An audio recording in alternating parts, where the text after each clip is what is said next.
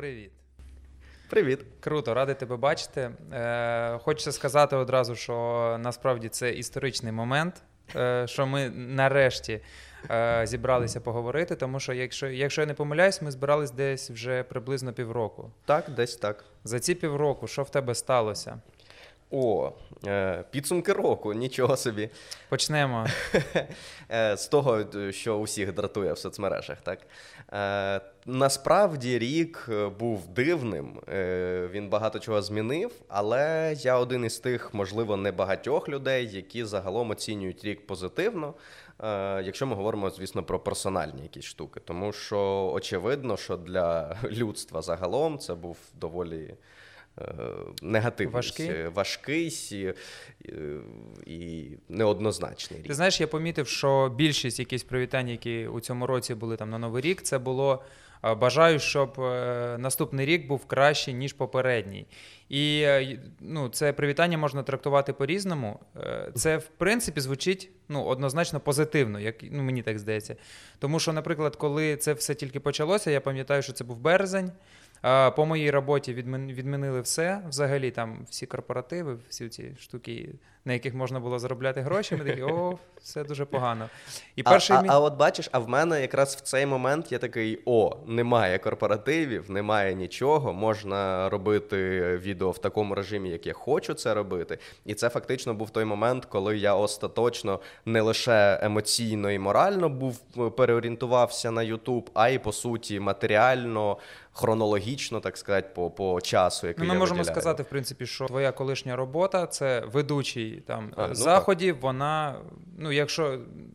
Ну, мабуть, ти пішов, закінчив е, кар'єру ведучого Я, корпоративів. е, Корпоративи, весілля, я ну не знаю, що зараз має статися, і ну чому б я мав би погодитись на, на таку роботу. Е, але, наприклад, якісь івенти більш.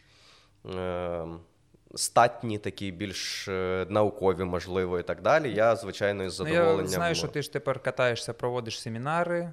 Так, тобто якась, ну зараз не дуже катаюсь, очевидно. От, але в, встигли так. Ми з, з дотриманням усіх там протиепідеміологічних норм провести такий нобілітет. Це така подія, де українські експерти, науковці розказують, за що в цьому році отримали Нобелівку ну, з кожного в кожній галузі. От, то такі штуки так. Це, це супер цікаво, тому що це якраз на межі того, чим я займався раніше. Тобто я можу дати нормальний голос, нормальну там впевненість на сцені, але при цьому і якусь. Якесь перебування в контексті там науковому і так далі. Ну і такі штуки, якісь е, модерації наукових подій, е, наукові якісь більш іншого формату івенти. Я б я б вів. Це цікаво. Я пам'ятаю, що ми з тобою говорили про таку штуку, що коли в тебе все почало якось так розгортатися, ну дуже доволі активно. Е, Почав рости Патреон. ну це говорить про те, що люди вже готові платити, е, щоб дивитися і підтримувати тебе у тому, що ти робиш. Але ти казав, коли це так стрімко почало рости, в тебе був е, синдром самозванця. Так, ну Через він... те, що ти казав, я пам'ятаю, що я не науковець, я в мене освіта взагалі там ніяк не пов'язана не з медициною, не з наукою. Але тим не менш, ти е, так сталося, що ти працюєш саме у цьому напрямку. Вже працюєш, можна сказати. Ну, фактично, так, Ютуб це, це моя робота. Тут е, Чи пройшов цей синдром самозванця? Та він ніколи не пройде. Я спілкуюся з е, багатьма людьми, які задіяні в біля науковій чи в інших сферах, і в усіх є то, тою чи іншою мірою така штука, тому що е, ну, ти ніколи не є якимось супер. Ну, Типу хтось професіоналом є. чи О, щось так, таке? тобто науковці, які працюють в медіа. Е, Науковці, які працюють в медіа, е, вони сумніваються в своїх е, здібностях і якостях саме як працівники медіа. Я, як працівник, умовно кажучи, медіа, сумніваюсь в якихось своїх компетенціях. Це нормально. Тим паче, що в мене ну така специфіка, коли я не розказую про там свої, свої враження про щось чи свою власну думку. От, і в принципі, Софтбокс від нас пішов. пороблено.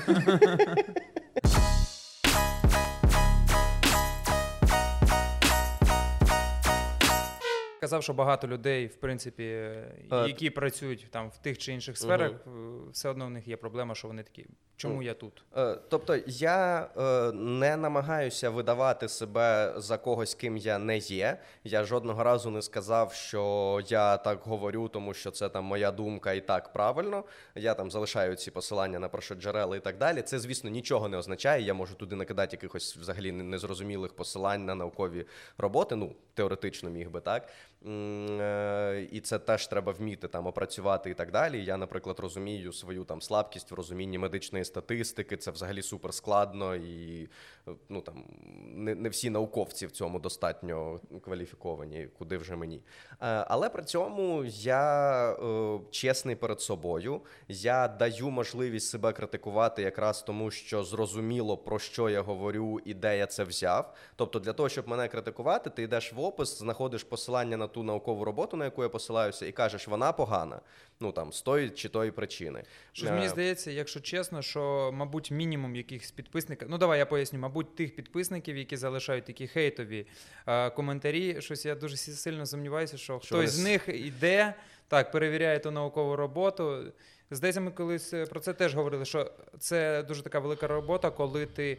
Е, дуже багато інформації переробляєш, е, залишаєш посилання, але скоріш за все, Так, я розумію, у мене ж є. Я завжди ставлю посилання на цей Google документ через скорочену, ну, через скорочене посилання, просто тому що для того, щоб це виглядало красивіше в описі, насправді. Але при цьому це дає мені можливість е, бачити кількість кліків на цьому посиланні. Тобто, це абсолютний мізер, це там, ну, в. В більшість твоїх, мабуть, в- просто перевірити, чи працює. в рідкісних випадках це може бути там 100 кліків, е, 200 кліків. Але зазвичай це тому, що я там серед просто першоджерел залишаю ще якесь посилання, яке я кажу, що буде корисним, там якісь рекомендації або що. Ну тоді заходять частіше. А отак, щоб сісти, перевірити. Е, тобто для мене головне, що я це роблю якраз для того, щоб е, мене можна було критикувати. Якби аргументовано. Е, е, Чим це відрізняється, наприклад, моя діяльність від діяльності якихось людей, яких я критикую, якихось мракобісів, шарлатанів і так далі. Е, Тим, що вони говорять якісь тези, нічим їх не підкріплюють, і мені навіть як критику цих тез, мені іноді складно зрозуміти взагалі, де вони це взяли, чи це вони тільки що придумали, тому що сказанути якусь маячню це одна секунда просто мисленнєвої діяльності. Ти можеш просто щосекунди видавати якусь таку тезу, от і їх перевіряти складно. Мене легко перевіряти. взяти якусь там відому якусь цитату, знизу написати Альберт Ейнштейн. То це все. Ну, тобто більшість людей, які це побачать, вони там зроблять якийсь репостик, запам'ятають. Це Ну, як- є якесь таке пояснення, чому це працює? Е, Ну тут можна подумати про е, те, що люди довіряють авторитетам, тобто е, звідки ж точніше, з приблизно з цієї ж причини будь-яка фраза, яка починається з фрази вчені довели, вона теж виглядає більш авторитетною. Я, в принципі, намагаюся не використовувати цю фразу. Тобто я зазвичай говорю, що в дослідженні там Каліфорнійського інституту я теж розумію, що дослідження Каліфорнійського інституту це недостатнє посилання на першоджерело. Це якраз для того, щоб ти потім в описі міг знайти. Цю статтю там буде так і підписано. Я зазвичай підписую посилання е, так, як я їх називав у відео. Тобто, якщо я там сказав, що в якомусь селі провели опитування, умовно кажучи, то в описі так і буде посилання, і буде написано опитування в селі. От для того, щоб якраз ви могли знайти ну, про, про що я говорю. От і так, оці, ці авторитети е, це приблизно те, що пояснює, чому люди репостять картинки з Ейнштейном і чому вони довіряють фразам вчені довели без там належного апруву. А от, Це а- типу але- простіше просто. Е, так, тобто ти якби. Е, Перекладаєш відповідальність, тобто я не розбираюсь, якийсь авторитет мені сказав, і все, я це сприйняв як є. Звісно, Е, Ти коли отримуєш якусь інформацію, е, якось так складається, ну, мабуть, в тебе через те, що ти клятий ра- раціоналіст, це працює якось по-інакшому. А в мене я прочитаю якусь інформацію, і все, це для мене догма. Типу, ти знаєш, я намагаюся мислити критично. Але все одно воно десь відкладається і Дивись, е, я зараз е, почав багато про це говорити. Е, Критичне мислення це ж не навичка якась, яку можна просто натренувати. це типу Е, алгоритм. Е, І навіть не алгоритм. Критичне мислення е, це компетенція. Тобто це набір знань, навичок, умінь, світоглядних концепцій і так далі. Тобто, для того, щоб людина критично мислила, вона має бути одночасно відкритою до нової інформації, але скептично налаштованою до цієї інформації, е, мати певний набір знань з з тієї теми, про яку от факти вона отримує. Так, тобто е, я можу е, проявити певне критичне сприйняття до там біолого-медичної інформації, просто тому що це моя сфера, основна, напевно, сфера там цікавості і так далі. Але при цьому, якщо мені дати якусь е, читати науково. Подібну маячню про квантову фізику, але написану там в термінах Красиво, квантової фізики, таким красиво. мовою. Я наскільки б я там не був критично думаючим, а я не вважаю себе там супер критично думаючим, так е, я не, не зможу, у мене не буде знань просто з цієї теми. Тому якогось такого ефемерного і універсального розвитку критичного мислення не може бути, його не існує. Це дуже складно. Хочу повернутися до таких, знаєш, до хейту в коментарях. Ну, тому що я тобі поясню, як я дивлюся Ютубчик. Я доволі ліниво цим займаюся, і я майже ніколи не читаю коментарі. Але е, коли я подивився твої відоси, я зайшов, мені було цікаво. Ну, через те, що ми там знайомі, і мені було цікаво, що люди вважають про те, що ти там знімаєш. Я, якщо я не помиляюсь, про вакцину. Ну, про і там це взагалі ж- насипали щось. Типу, я на тебе на тебе ти подивлюся, якщо це там треба буде вакцинувати твоїх дітей, щось таке. Е, тому що в інтернет пускають всіх. Ні, мабуть, в мене перше питання: чому, чому ви взагалі пишете коментарі? Е, е, Ти розумієш, я, як і ти, в принципі, до того, як почав займатися блогерством, я був пасивним споживачем youtube контенту. Тобто ти просто дивишся відео. Я ніколи навіть не думав про те, що там треба ставити вподобайки дизлайк. е, і, і таке інше. Тобто, до мене це теж прийшло, коли я почав цим займатися, і коли ти реально розумієш, що А, це впливає на, на розповсюдження відео, і Б, тобі, як контент-мейкеру, ти дивишся і аналізуєш е, співвідношення переглядів і вподобайок, тому що. Ну, це про щось говорить. Тобто навіть не сама кількість їх, а, саме співвідношення. От, е, і, звісно, співвідношення антивподобайок і вподобайок і так далі.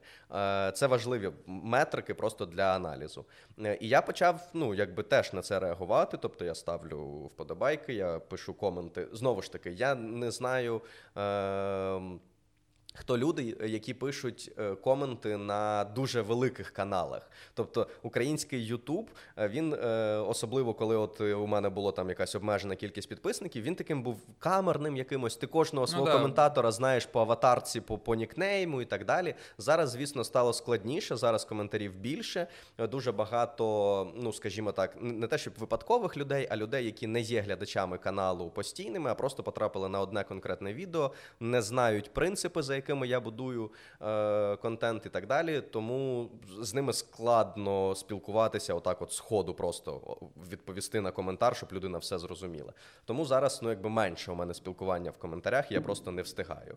От а, а загалом мені от завжди було цікаво, знаєш, є якийсь канал, на якому там 2, 3, 5 мільйонів, і там от багато. Там е, ну, сотні коментарів. тисяч коментарів. Так, да. і я думаю, теж знаєш, що, е, що рухає цими людьми. О, це цікаво насправді. У мене була теорія, що це зроблено для того, щоб в тебе була можливість розсіяти якусь свою там певну агресію. Ну, типу, ти зайшов, написав якийсь там коментар, і в принципі тобі ок. Ну, Е, Я, в принципі, е, погоджуюсь з цією думкою в тому плані, що е, я сприймаю саме так ці коментарі. Тобто написати гейтерський комент це 3 секунди, а ти потім ходиш там Цілий добу день. чи, чи довше. Причому позитивні коментарі так не працюють. Не працюють. Тобто, якщо буде 10 позитивних, один негативний, ти не думаєш про 10 позитивних. Е, Але я десь уже переступив через це.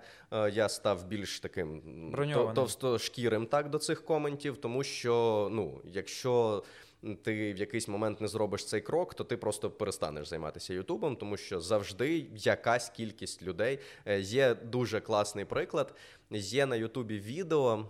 Е, де просто під красиву музику здається водоспад чи якийсь е, ну, ландшафт якийсь красивий, щось Фотажик таке. такий. Ну так, але якби реальний, дуже просто красивий, там довгий, е, такий фоновий відосик. І там багато-багато переглядів і там 250 тисяч дизлайків. Ну, тобто, скільки то там мільйонів вподобають. І, і, і, ти, і так, і це ми сміємося там в чатику блогерів, що от є якась кількість людей, яка Можливо, задизлайкала це це є типу маніяки, знаєш? Ні, ну реально як це працює. От, ну не знаю, музика не сподобалась там е, чи, чи ще щось. Е, Але так, тобто дизлайки і якісь негативні коменти вони будуть, що б ти не робив. Е, Я до цього тепер так більш спокійно.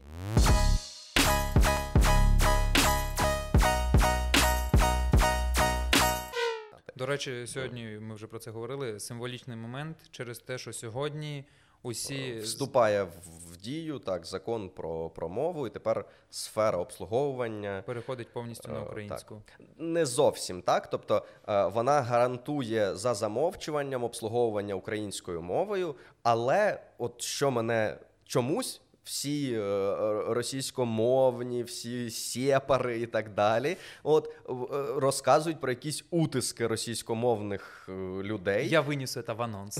Черняк робить. не, не, не дивлюся.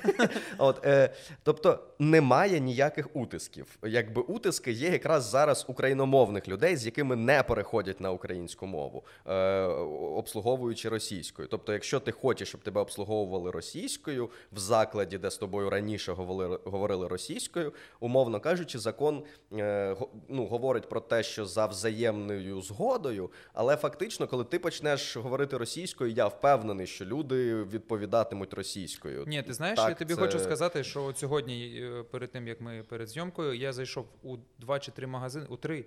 І у всіх трьох магазинах е, до цього я був уже в цих магазинах. І зі мною завжди віталися російською. Типу, здравствуйте, що вам, як вам помочь? Сьогодні зайшов і у всіх трьох магазинах до мене українською.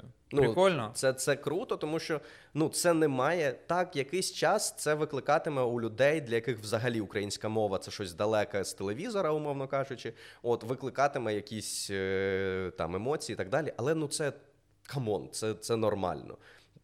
І, ідіть, сходіть в якусь е, іншу країну, де є державна мова. Ні, ну я тобі і... я впевнений, що якщо цей подкаст стане популярний, то тобі сюди накидають коментарів, що є приклади держав, де декілька мов, і в принципі це нормально функціонує. Але я погоджуюсь з тим, що е, державною мовою повинна бути українська. Так, тобто і це, ну, я не е, ніхто не може прибрати із там соціуму існування носіїв інших мов. Вони є. Люди говорять своїми мовами і так далі. Це, це ок. Але при цьому людина українською в Україні, яка говорить українською, в Україні має право на обслуговування українською. І цей закон по суті додає лише це.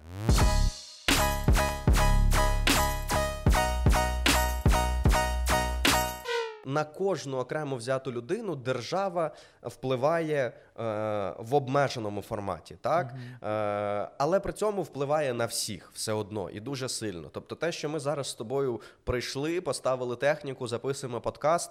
Це ж добре, що у нас взагалі є така можливість, Круто. що у нас Ми не в Сомалі з тобою. немає так якогось е, тоталітаризму, який не знаю, е, вимагав би від нас попереднього там дозволу. Або ми ти це змонтуєш, якщо змонтуєш і викладеш в інтернет абсолютно без жодної так якогось якихось питань до тебе. Тобто, так, це такий дуже абстрактний приклад, але тим не менш, так і тобто держава все одно впливає на нас, на кожного на когось безпосередньо, на когось якось побічно, але Ні, ну впливає. вона впливає. Ну насправді вона впливає ну прямо. Наприклад, купити шкарпетки. Це вже не можна. це вже не так просто, як раніше. І це все підпорядковано законом епідеміології. До речі, а чому ну в мене є теорія, чому це так? Ну у супермаркетах не можна придбати шкарпетки. Я так розумію, це через те, що йде певне врівноваження. Е, З тими магазинами, які ну, направлені виключно на продаж там Е, одягу. Значить, як це пояснює Степанов, міністр е, охорони здоров'я? Він говорить, що це просто спрямовано на те, щоб люди е, які там хочуть купити там шкарпетки, ще щось. Вони я не знаю, як вони обрали, що саме ці категорії товарів там менш не знаю, важливі і так далі. Що людина, яка хоче купити це, вже не піде в магазин. Тобто в їхніх думках це виглядає так: е, я хочу е, купити хліб, я маю його купити, я пішов і купив. Потім я сиджу і такий: о, мені шкарпетки треба, але я не піду в магазин, щоб їх купувати, бо не можна. От і вони якось не враховують е, таку штуку, як люди, які пішли і купили одночасно хліб і шкарпетки. Ні, ти в одному розумієш прикол у тому, що ну да, наприклад, в, одному тому магазині. ж сільпо Так. Можна. Це не реклама, на жаль. Тобто, це е, дивні обмеження заради обмежень. Тобто, воно якусь логіку має, але вона не працює в реальному житті. Е, і це окремо ще говорити про те, як взагалі контролюють ці обмеження, і що все це можна якби дуже легко обходити, всі обходять. У мене є е, така трішки конспірологічна е, направду е, думка про те, що Знищують Житомир. Приблизно. Е, Просто е, ми пам'ятаємо скандали навколо таких е, гравців ринку, як епіцентр. І у мене. Я вже нічому не дивуюся від сучасної влади. Вони мені іноді виглядають настільки дріб'язковими. От мені здається, що от прям була така розмова на кшталт, типу, треба їм цього разу прикрутити гайки, щоб от вони не працювали. Причому мені здається, що мова йшла от безпосередньо про, про епіцентр. Тому що я взагалі не захищаю епіцентр. В- е, Там дуже багато дивних Ну, до е, них є питання, і так далі. Так. зрозуміло. Ну, от, але оці обмеження. Виникає таке враження, що вони от якісь просто напаскудить. Причому виходить як е, там бізнесу, так і просто людям. Е, це, це тупо, тому що. Є нормальна світова практика. Є люди, е, є країни, в яких є фахівці, які займаються е, захистом населення від там поширення інфекційних хвороб і так далі. Є якісь відпрацьовані сценарії. Але ні, у нас унікальний український шлях. Якісь карантини вихідного дня, якісь заборони на придбання якихось дрібниць в, в магазинах і так далі. Більш Е, того, ми всі розуміємо, Це що тупість. Більш ну не більшість, але доволі багато закладів харчування, типу кафе, ресторани, вони продовжують працювати, але в такому телефонному режимі я б це назвав. Ну, коли можна зателефонувати і прийти. Більш того, туди Адреси, може адреси і назви. Більш того, а коли я опублікую, вже скоріш за все, Уже все буде відкрите. Е, Штука в тому, що і туди можуть прийти навіть е, там, типу, депутати. Е, Ба більше, мені здається, що коли. е, Тобто, давай так. е, Я маю зафіксувати свою думку. Локдаун потрібен.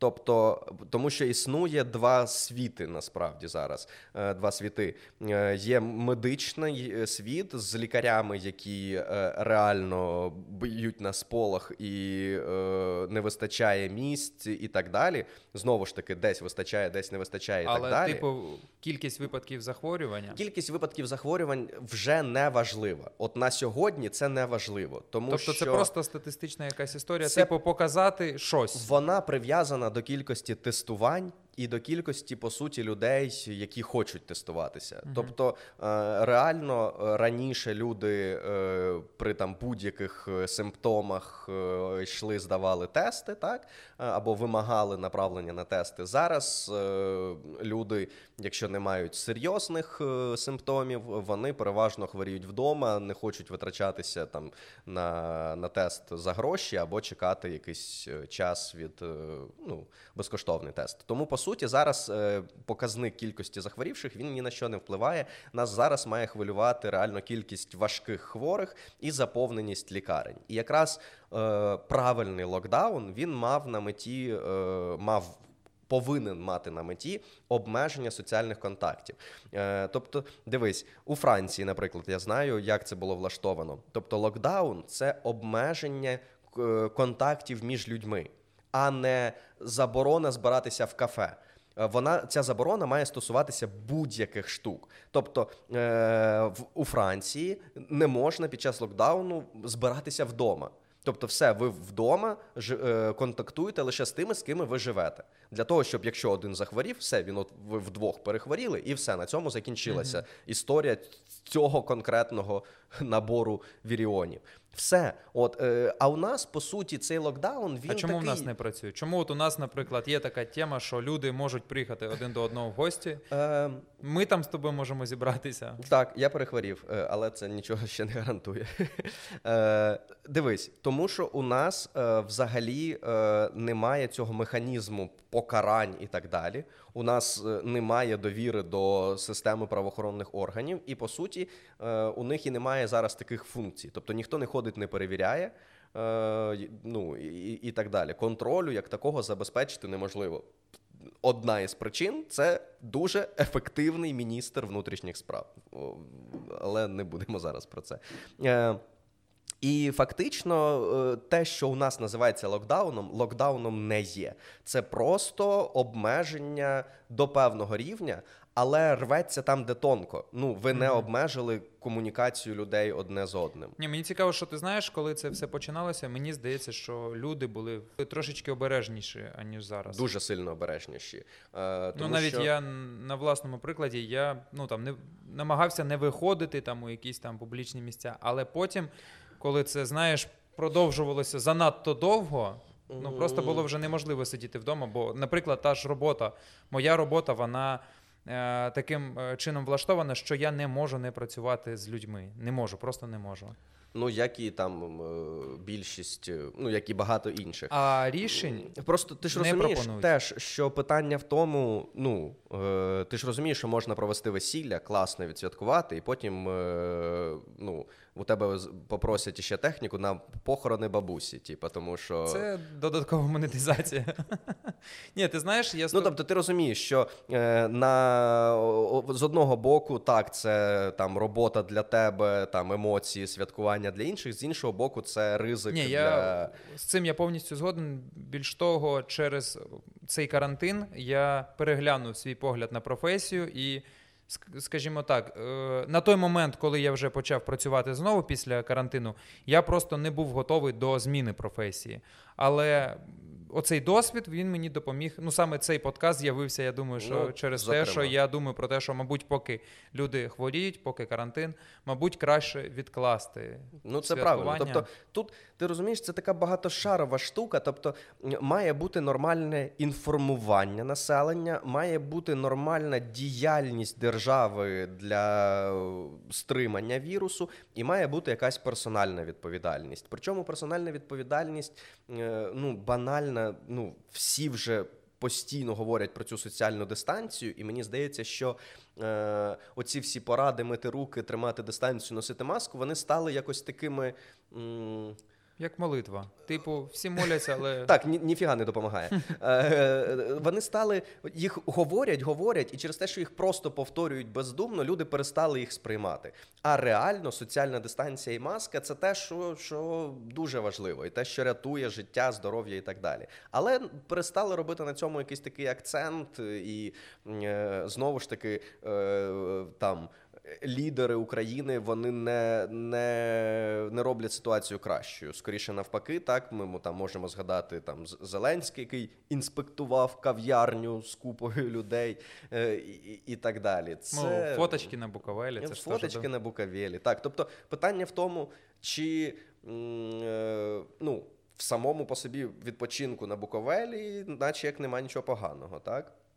Е, Але ж ти оголосив, ну, ти, твій уряд і так далі, міністр, якого ти, по суті, обирав, лобіював і так далі. Ви оголосили локдаун, ви обмежили там заробіток бізнесу, людей і так далі. Е, Ви, ви обмежили діяльність багатьох таких речей.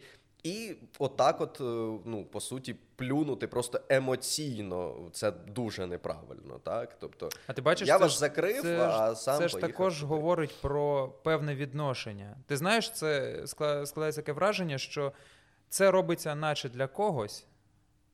Типу, знаєш, е, ми так зробимо, бо це треба зробити, але всі розуміють, що це не працює. Ну, от, от, от це, це дуже добре характеризує там діяльність е, теперішнього уряду дуже сильно. Ну, типу, мені здається, якщо ти вже там прийняв там якісь рішення, то треба їх притримуватися. І логічно, що це є в голові, що не треба, мабуть, фоткатися, не дотримуючись соціальної дистанції. Навіть не через те, що ти захворієш, можливо, там вірогідність захворіти й невелика. Ну він, типу, перехворів вже теж. Да. Але тут питання: дивись, е, є класний приклад е, того, як е, футбольні асоціації е, вирішили. Ну, тобто, футбол, зокрема в Німеччині, він там один із перших повернувся під час уже пандемії. Але ж там А, між футболістами повинна бути соціальна дистанція, ну, не ну, можна м'яча ні, забирати. Там були дуже дивні. Кожної команди свій.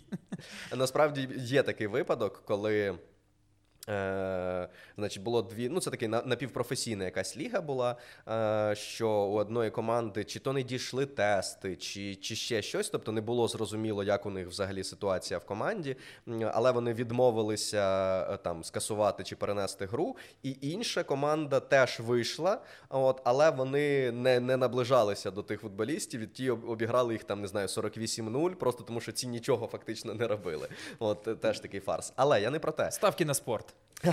Е, е, Тобто, дивись, в Німеччині і так далі, е, там є штуки. Тобто, по-перше, всіх тестують, так? Тобто всі розуміють свій актуальний статус на початок гри. Але при цьому, коли футболісти сидять на лаві для запасних, вони все одно тримають соціальну дистанцію, вони все одно знаходяться в масках. Перша думка там особисто у мене це типу. Come on, вони зараз типу вийдуть на поле і будуть поруч, вони тренуються поруч і так далі. Але це якраз те, про що ми говоримо. Це працює на виховання, на демонстрацію того, як потрібно. І це, наче як соціальна відповідальність цих людей. Вони, зокрема, лідери думок. Вони відомі люди, на яких люди дивляться, повторюють і так далі. Такі штуки, коли е, футболісти і асоціації е, це розуміють, а е, очільник держави не дуже.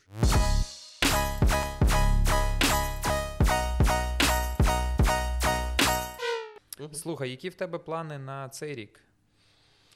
Е, Я не те, щоб е, дуже стратегічно підходжу до. Ну, ми говорили, що ти наче там думав про якийсь переїзд. Мене постійно запитують зараз про переїзд в Київ. Е, У цьому рішенні були очевидні переваги, тому що я дуже сильно люблю аспект е, своєї діяльності, який дозволяє мені е, спілкуватися з вченими і робити спільно контент.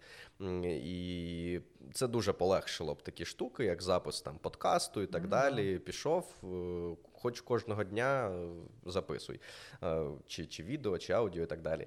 Але наразі я розумію, що м, е, життя далеко від столиці.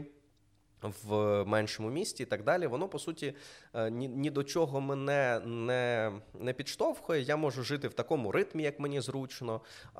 Очевидно, що е, той самий заробіток е, не може забезпечувати тобі той самий рівень життя в Миколаєві і в Києві. Це трошки інші. Ну і прикольно, що в тебе, в принципі, та професія, яка взагалі ну ні, залежить, залежить від е, місця проживання, але не так значно, як би могло бути. Ну так, тобто, де знімати і випускати відео, і мені, до речі, дуже подобається, що ем, реально, якщо подивитися на е, більш-менш успішні україномовні ютуб канали, е, то не можна сказати, що от є якийсь центр, є якесь місто або декілька, де всі вони е, зібрані, де всі ми зібрані. Мені при, Тобто подобається реально приклад е, письменника е, Макса Кідрука, який живе у Рівному, і прекрасно себе подорожує почуває. всією країною. Клас, ну Так. реально дуже класний Е, приклад. Тобто ютубери вони теж фактично є там львівська діаспора. Так ну реально це, це логічно, що е, люди, які там все життя говорять українською і живуть в україномовному середовищі повністю, що вони також ведуть свої канали і давно, і так далі. Є якась частина там київських, так, але при цьому є я з Миколаєва, є там Тайлер Андерсон з каналу Geek Journal із Запоріжжя, е, є. Євген Лір із Мелітополя, який співведучий твоєї підпільної гуманітарки. Круто, що є ця децентралізація, тому що вона додає автентичності, тому що людина в своїй е, природ... в своєму природному середовищі вона залишається більш органічною. От і це круто. Тобто, у нас є блогери. Е, із сіл, із, із міст, із е, без прив'язки до території. І це, це круто насправді. Прикольно, якщо ці люди залишаються жити у своїх там містах. Е, Я думаю, що Я це кажу, а сам думаю, було б прикольно переїхати. ах, ти лицемір. Ні, я думаю, взагалі мені, якщо чесно, мені не хочеться переїжджати то через комфорт, тому що мені тут комфортно. Я знаю, що як я можу там сформувати свій графік, і мені реально комфортно. В мене таке, знаєш, життя без поспіху. А я розумію, що от е, ті люди, які вже переїхали жити до столиці, там ритм значно міняється. Е, Ти знаєш, я, е, я підтримую загальну твою думку про те, що круто, що люди залишаються на місцях і розвивають свої. Знову ж таки, я не можу сказати, наприклад, так, що я якимось чином дуже впливаю на Миколаїв, як на. Е, Ні, ну про тебе написав. От, але, наприклад, е, написав для- журнал. Так, миколаївські ЗМІ почали писати, коли ти е, виходиш за межі Миколаєва. Е, Вибач, приб'ю. Я я казав таку штуку, що дуже, дуже дивно, що коли людина виїжджає з міста, ну, наприклад, з Миколаєва, вона стає тут зіркою. Ну, типу, більш цікавою є- для ЗМІ навіть. е, Є ніж дуже раніше. багато прикладів, коли люди поїхали з Миколаєва, вони стали героями Миколаєва. Тому що, наче вирватися з міста, це типу. Ну, це, це так, це така трішки меншовартісна насправді позиція. Е, Але я хочу сказати, що незважаючи на те, що я погоджуюсь загалом з цією думкою, насправді це теж трішки оманлива штука, тому що коли я переїздив з е, свого села Вознесенське, Вознесенського району А. в Миколаїв, мені теж здавалося, що бути в селі набагато комфортніше, зручніше і так далі. А Миколаїв це якесь велике місто з шаленим ритмом. Але я адаптувався, і зараз уже навпаки Миколаїв здається так розміреним і е, таким е, спокійним. А Київ здається чимось. Це знову ж таки це просто особливості нашого сприйняття. Ми не дуже в контексті. Для нас є якась незвіданий ну, елемент е, не, незнання, незвіданості, і тому нам здається, що там буде гірше. Ні, ну скоріш От, за все, це- я згоден з тим, що е, якщо ти приїжджаєш жити до столиці, в тебе ну це 100% відкривається більше можливостей, більше людей, з якими ти можеш поспілкуватися, там взяти інтерв'ю, записати подкаст, е, просто е, отримати якусь інформацію. Це круто. Я розумію, що це круто, але таким чином я розумію, що ті, як тільки в людини з'являється можливість, е, вона їде з міста. А ну як на мою думку, то місто втрачає для, для Так. міста це мінус. Тобто я прекрасно розумію, що ми отримуємо замкнене коло, тому що робити якийсь бізнес е, в невеликому місті з невеликою кількістю потенційних е, там клієнтів невигідно. От е, ті люди, які могли б робити цей бізнес, е, виїжджають. Як наслідок людей, які е, можуть корист... ці ж люди можуть і користуватися бізнесами, е, ну результатами діяльності інших бізнесменів, їх стає менше і так далі. Це замкнене коло, яке по суті унеможливлює там існування певних видів там послуг е, і, і так далі на місцях. Але при цьому ти ж погодишся, що якщо ми, наприклад, подивимось на ту ж там івент-сферу, що зараз в кожному місті є свої е, топові там ведучі і інші підрядники. От е, я думаю, що і це раніше було теж менш дивно, тобто, точніше, більш дивно, що от десь в Києві є топовий ведучий, а в Миколаєві там немає, наприклад. Ну, От є якісь місцеві. От зараз, в принципі, навіть на цих прикладах е, ця децентралізація теж відбувається, і ну мені здається, це, це круто. Ну, як на мою думку, знову ж таки, мені здається, що коли там їде музикант, якийсь там танцюрист, ну та взагалі хто завгодно із якоїсь там культурної, наприклад, сфери, то е, культура міста бідніше, тому що е, з більшою вірогідністю ця людина вже не захоче повертатися, тому що зрозуміло, там більше можливостей, там можна зробити щось більш масштабніше. І Е, Ти знаєш, е, е, дуже круто, що є різні люди з різним рівнем амбіцій. При цьому я причому я маю на увазі не в плані верхній ліміт, а просто є різні люди, які хочуть по-різному займати якусь позицію. Хтось. Е, Згоден бути одним із е, тисячі е, в Києві, так хтось хоче бути першим із десяти в Миколаєві, і то, і то круто насправді. Тобто, це абсолютно вибір кожної людини, і в ньому в кожній такій позиції є свої переваги. От і круто, що є різні люди, от тому що хтось е, залишається на місцях, хтось там переїздить, повертається, не повертається і так далі. Це, це процеси, які. Ну, органічні, от і класно, що є різноманіття. Але є така штука, от, наприклад, в мене мозок він прагне до стандартизації. Тобто мені завжди важливо отримати інформацію, що правильно. Типу, знаєш, от мені я якби і розумію, що це нема ніякого стандарту. Живи як хочеш, роби, що хочеш в рамках закону. Але тим не менш, мені завжди от мене виникає питання: а як правильно жити? Це ще Арістотель, здається, там писав про це. І, і Вітя це- з другого під'їзду теж це дуже го- головне, головне питання людства, як правильно жити. І, е, наприклад, коли ти, як кажеш, там один з десяти в якомусь там обласному центрі, ти такий думаєш, а чи правильно це? Я от досяг, в принципі, якогось успіху, і мені круто, мені комфортно, я там можу працювати, заробляти там для сім'ї, е, якось класно проводити свій час, подорожувати, але є ж інші якісь можливості. І Та тебе завжди- трошечки завжди. це наче під'їдає. Ну мені так здається. Це у моєму Ні, це, це випадку. дивись, це теж нормально. Це ти такий, як ти є. Ти ставиш собі ці питання, і ти привносиш їх якби на порядок денний для, для міста. Так, тобто, Мгм. ти навіть просто с- своїм внутрішнім станом ти теж впливаєш на, на те, що буде далі. Так, тобто ти ще не поїхав, але можливо колись поїдеш, і, і, і, і так далі. І так далі. Це теж ок. Е, немає так, ти правильно кажеш, якогось. От правильно лише так. Е, але самі думки про те, як правильно, так, вони вже говорять про те, що людина шукає якийсь оптимальний підхід. е, З наукової точки зору, це нормально? Абсолютно. Можна ну, тобто, колись досягти такого стану, коли ти такий, все ок. Я Чи це вже все, шлях назад? Дивись, ні, я думаю, що все ок це дуже тимчасова історія. Тобто, так, ми на, на фізіологічному рівні, так, де коли ми там спускаємось на рівень рецепторів будь-яких, так, а по суті, наші емоції і так далі, от, це хім, хімічні процеси, ну окей, не дуже не тільки хімічні, біохімічні. Е, е, і е, ми так влаштовані, що ми не можемо отримувати е, однакове задоволення так, від е, однакового за силою імпульсу, стимулу якогось. Е, тому будь-який наш успіх він нам приносить е, певний заряд позитиву, мотивації і так далі на певний час. І далі ми мусимо вигадувати для себе інший чекпоінт, інший пункт і йти вже до нього. Тобто, ми, ми завжди жартуємо, що український ютубер це е, як самурай, у нього немає мети, лише шлях. Тобто, реально, я не можу сказати як ютубер, до якої планки там по кількості підписників, чи там переглядів, чи ще чогось, чи заробітку я е, от йду і все. Тобто, це якісь тимчасові просто. е, Пункти, до яких ти такий, от в тебе стало 94 тисячі підписників, і ти такий, о, було б прикольно, якби було 100. І ти щось робиш для того, щоб стало 100. Стало 100, і ти такий.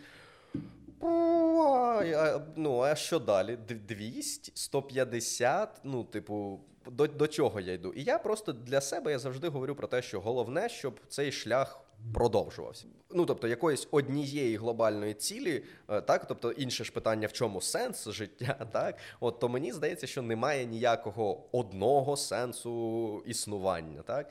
Е, Тобто на різному, на різних рівнях є різні сенси, скажімо так. Тобто можна спуститися на рівень генів, так, і, і, і як Докінс говорити, що ми просто все, що тут Типу живе, сенсу це, нема. це просто е, е, частинки генетичної інформації упорядковані, які намагаються подовжити своє існування тут. Так, можна підніматися на рівень вище, вище, вище і знаходити нові сенси. І для мене, як для просто для людини, для ютубера і так далі, е, ці сенси вони в якихось поступових оцих от пунктах, яких які ти до які ти проходиш. А, дякую тобі, що знайшов час. Я розумію, що зараз в тебе все менше і менше, але круто, що ми на- нарешті все ж таки зустрілися і доволі круто поговорили. Дякую. Е, Будь ласка, сподіваюся, що це не останній випуск. е, А нас не засудять через те, що в нас. Давай що так зробимо. От знову бачиш, ми типу.